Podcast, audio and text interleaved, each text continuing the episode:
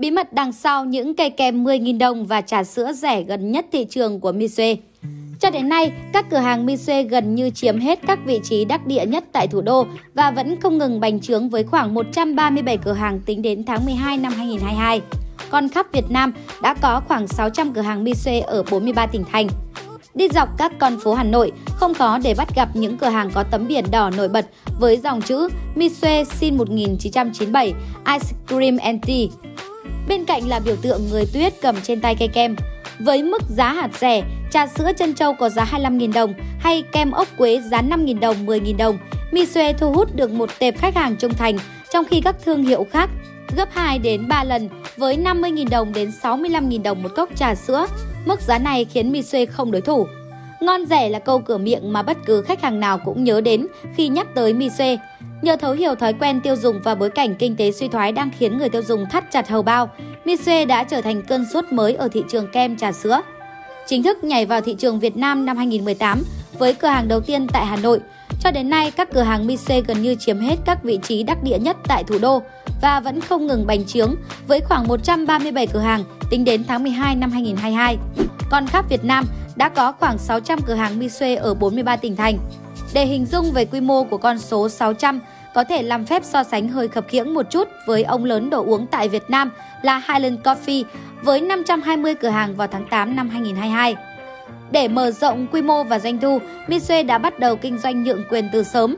Theo một số nhân vật có kinh nghiệm trong ngành F&B, đằng sau cây kem 10.000 đồng và cốc trà sữa gần như rẻ nhất thị trường thì bản chất mô hình kinh doanh của Misue là B2B.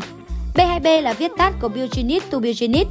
Đây là hình thức kinh doanh buôn bán, gồm tổng thể các hoạt động từ marketing đến bán hàng và chăm sóc khách hàng giữa doanh nghiệp với doanh nghiệp. Trong thực tế, một số trường hợp giao dịch phức tạp sẽ được diễn ra dựa trên báo giá mua bán sản phẩm, thỏa thuận trực tiếp và ký kết hợp đồng giữa các bên. Trên thế giới, trước Misue đã có rất nhiều thương hiệu thành công nhờ B2B, đơn cử như phần lớn cửa hàng của chuỗi Domino Pizza hiện nay đều là nhượng quyền. Cách thức của Domino Pizza là chú trọng vào khâu R&D để ra sản phẩm mới, cùng với đó là tập trung vào công nghệ. App đặt hàng của Domino đứng vào hàng top. Lượng đơn sánh ngang với các ứng dụng công nghệ chuyên giao đồ ăn như Uber Eats, DoorDash hay GrabHub. Thị trường Việt Nam còn đi nhanh và sáng tạo hơn khi nhiều thương hiệu đã cho lớn nhượng quyền không đồng, phía đối tác sẽ không phải tốn phí nhượng quyền mà không thu phí quản lý. Mô hình B2B của Misue được tiến hành như sau: bỏ hẳn thu phí nhượng quyền, họ tập trung vào bán nguyên liệu. Misue không tham gia vào việc quản lý các cửa hàng nhượng quyền và không chia sẻ lợi nhuận. Người nhượng quyền sẽ phải chịu trách nhiệm về lợi nhuận cũng như tổn thất của chính họ. Điều này giúp công ty chịu ít rủi ro. Misue chỉ cung cấp nguyên liệu, bao bì cho đối tác và tham gia đào tạo. Đặc biệt, Misue có nhà máy sản xuất nguyên liệu pha chế riêng, mạng lưới kho hàng rộng và nguồn trà địa phương đảm bảo nên có thể tối ưu chi phí. Bên cạnh yếu tố then chốt là mô hình, xét về yếu tố sản phẩm, sự thành công của Misue cũng được tạo nên từ bước chuyển đổi thông minh tại thị trường Việt Nam.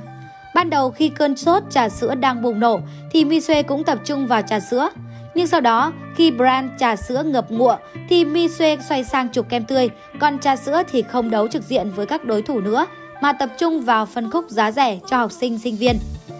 Misue đã tinh gọn menu trà sữa, kem vốn là sản phẩm dẫn trở thành sản phẩm chính.